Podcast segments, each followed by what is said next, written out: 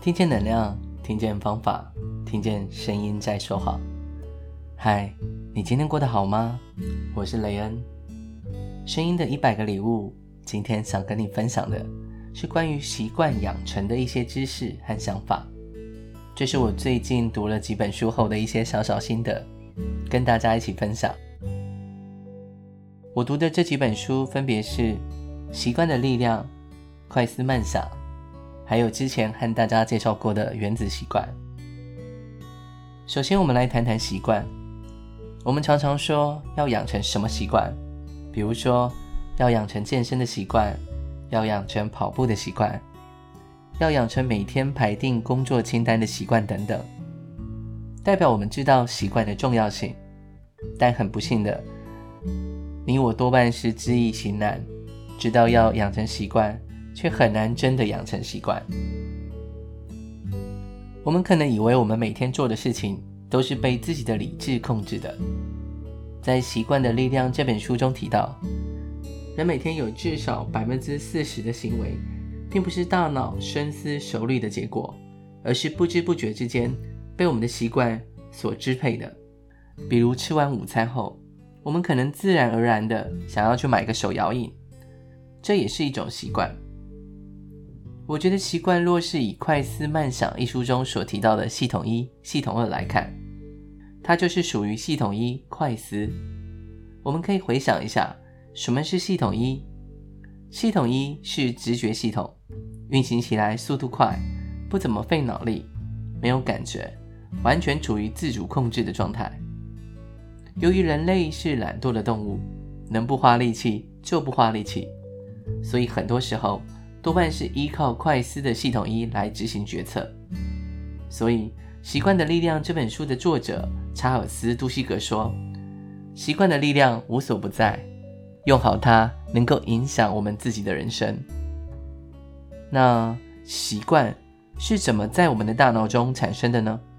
这里介绍一个实验：科学家们用老鼠来进行研究，想要搞清楚。习惯在大脑中产生的机理，于是他们把老鼠放进了一个迷宫，让老鼠来寻找迷宫中的巧克力，然后观察老鼠的大脑活动。当老鼠在不熟悉的迷宫里四处走动的时候，它的大脑活动非常的活跃，一直在处理新接收到的各种讯息。但是随着科学家不断重复这个实验，同样的迷宫。老鼠走了几百次，一连串的变化就开始出现了。老鼠变得驾轻就熟，穿越迷宫的速度越来越快。而在老鼠的大脑内部，它的思维活动变得越来越少。在一开始不认识路的时候，老鼠的大脑非常的活跃。而经过几天重复走同一条路之后，老鼠不再需要分辨气味，或者是透过去抓墙来认路。所以，与抓挠和气味相关的脑部活动就停了下来。再过一段时间，甚至和记忆有关的大脑结构也停止了活动。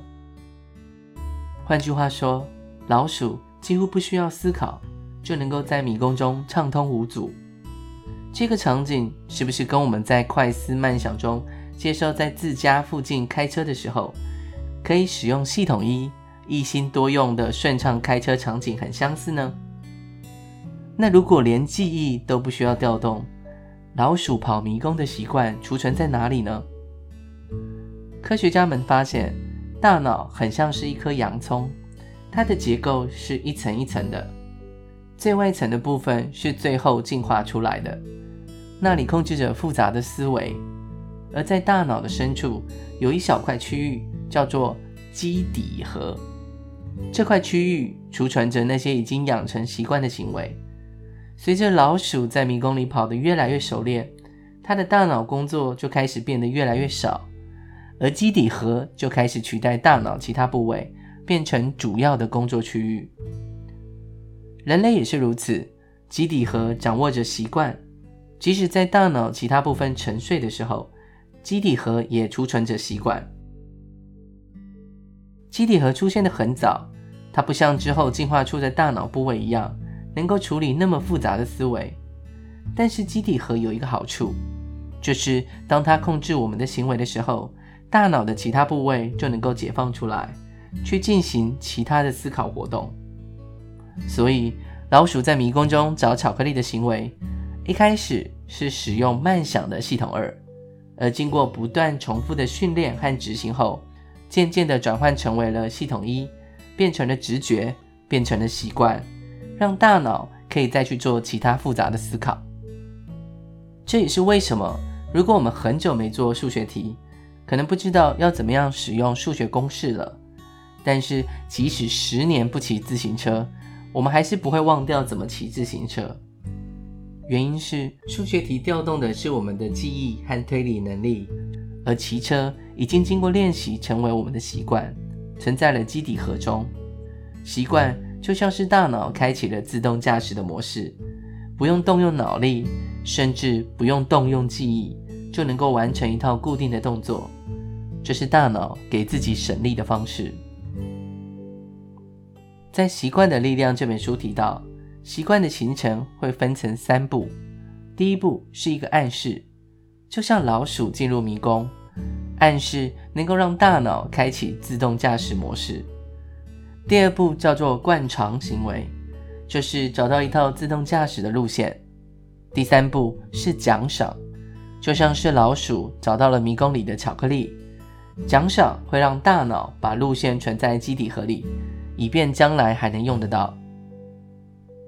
暗示、惯常行为还有奖赏，这是我们形成习惯的三要素。暗示决定了什么时候开始一个习惯，惯常行为决定了习惯到底能做什么，奖赏。则是让我们能够加深对一个习惯的印象，让我们有足够的动力长期保持一个习惯。这三个要素缺一不可，少一个习惯也不能养成。而且，它们三个还能形成一个回圈，是一个不断强化的回路。作者在书中就称之为“习惯回路”。作者举了一个例子来说明暗示、惯常行为和奖赏。作者发现他在写书的过程中养成了一个习惯，他会每天下午都去公司旁的咖啡厅买巧克力饼干吃。结果书还没写完，人却胖了一圈。他决定要改掉这个习惯，就是用相同的暗示、同样的奖赏，但是替换掉中间的惯常行为。作者记录下自己的行为，并且在每一次活动过后都问自己四个问题。分别是现在几点，情绪怎么样，周围有谁，还有在买饼干的冲动之前自己做了什么。为什么要记录这些呢？因为科学家们发现，习惯回路的暗示可以分为五类：地点、时间、情绪状态、其他人，还有上一个动作。作者的这个习惯地点很明确，都是在办公室。他想要弄明白的是，引发这个习惯的暗示到底是其他四个变数中的哪一个？通过三天的记录，作者发现自己买饼干的习惯最重要的暗示是时间。一到下午三点多，他就想要出去吃零食。这个时间点是他开启习惯的那个暗示。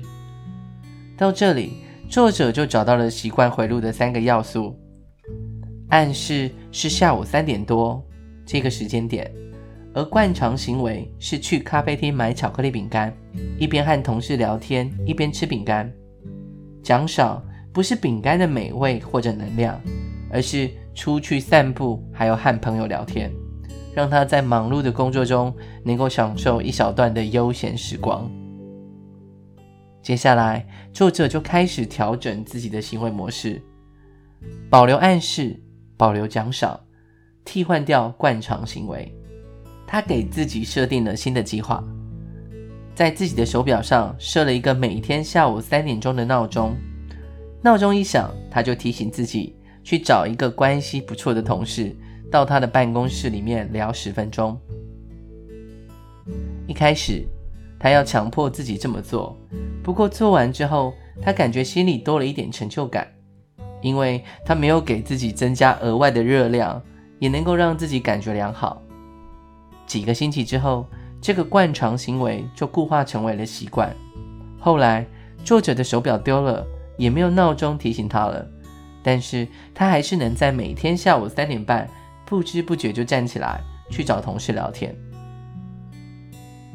作者用自己的亲身经历告诉我们：一旦你弄清楚了习惯背后的机理，找到了一个习惯的暗示、惯常行为还有奖赏，你就有了超越习惯的力量。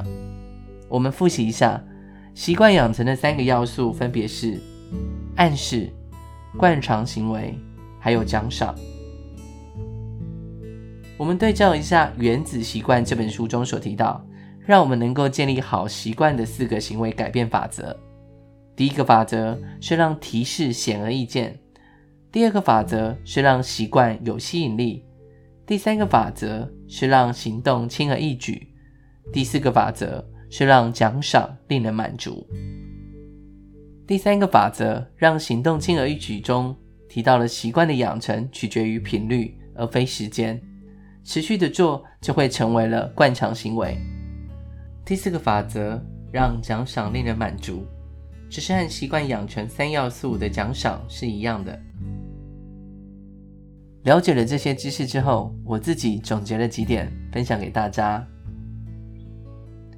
习惯就如同《快思慢想》一书中提到的系统一，让我们的大脑可以不加思索的去执行它，而不需要动用到系统二的大脑去思考、分析或者是挣扎。因为人都是懒惰的，所以如果要培养新的习惯，包括改变坏习惯，只能透过系统二不断的练习，让行为变成习惯，让大脑把一系列的动作打包成自动驾驶的模式。在我们的大脑深处有一小块区域叫做基底核，这块区域储存着那些已经养成习惯的行为。基底核出现得很早。它不像之后进化出来的大脑部位能够处理那么复杂的思维，但是基底核有一个好处，就是当它控制我们的行为的时候，大脑的其他部位就能够解放出来，去进行其他的思考活动。科学家发现，习惯的形成分成三步：暗示、惯常行为和奖赏，这是我们形成习惯的三要素。暗示决定了什么时候开始一个习惯，惯常行为决定了习惯到底做什么，奖赏则是让我们加深对一个习惯的印象，让我们有足够的动力长期保持一个习惯。《原子习惯》这本书中提到，让我们能够建立好习惯的四个行为改变法则，包括让提示显而易见，让习惯有吸引力。让行动轻而易举，让奖赏令人满足。要改变一个坏习惯，可以保留相同的暗示，同样的奖赏，但是替换掉中间那个惯常行为。最后，《习惯的力量》的作者在书中给了我们一个提醒：不要小看一个微小习惯的改变。他建议我们在人生中应该要去追求小成功。他说：“小成功能够带来改造性的变化，因为它能够将细微的优势变成一种模式，让人们相信更大的胜利即将到来。”而《原子习惯》这本书中也提到了建立新的身份认同，我们可以透过两个简单的步骤：第一步是决定你想要成为什么样的人；第二步则是透过生活中的小胜利来向自己证明。快思慢想书中提到，人类天生是懒惰的，大脑自己会倾向能不费力就不要费力，所以大多数时间是利用系统一的直觉，而不是系统二的思考分析。当我们把习惯的养成切成比较小的目标，这样系统二的耗能就会比较少，也更容易执行。经过不断的执行，变成了系统一的习惯，就可以如同《原子习惯》一书中提到的，如果每天都进步百分之一，持续一年，最后你会进步三十七倍。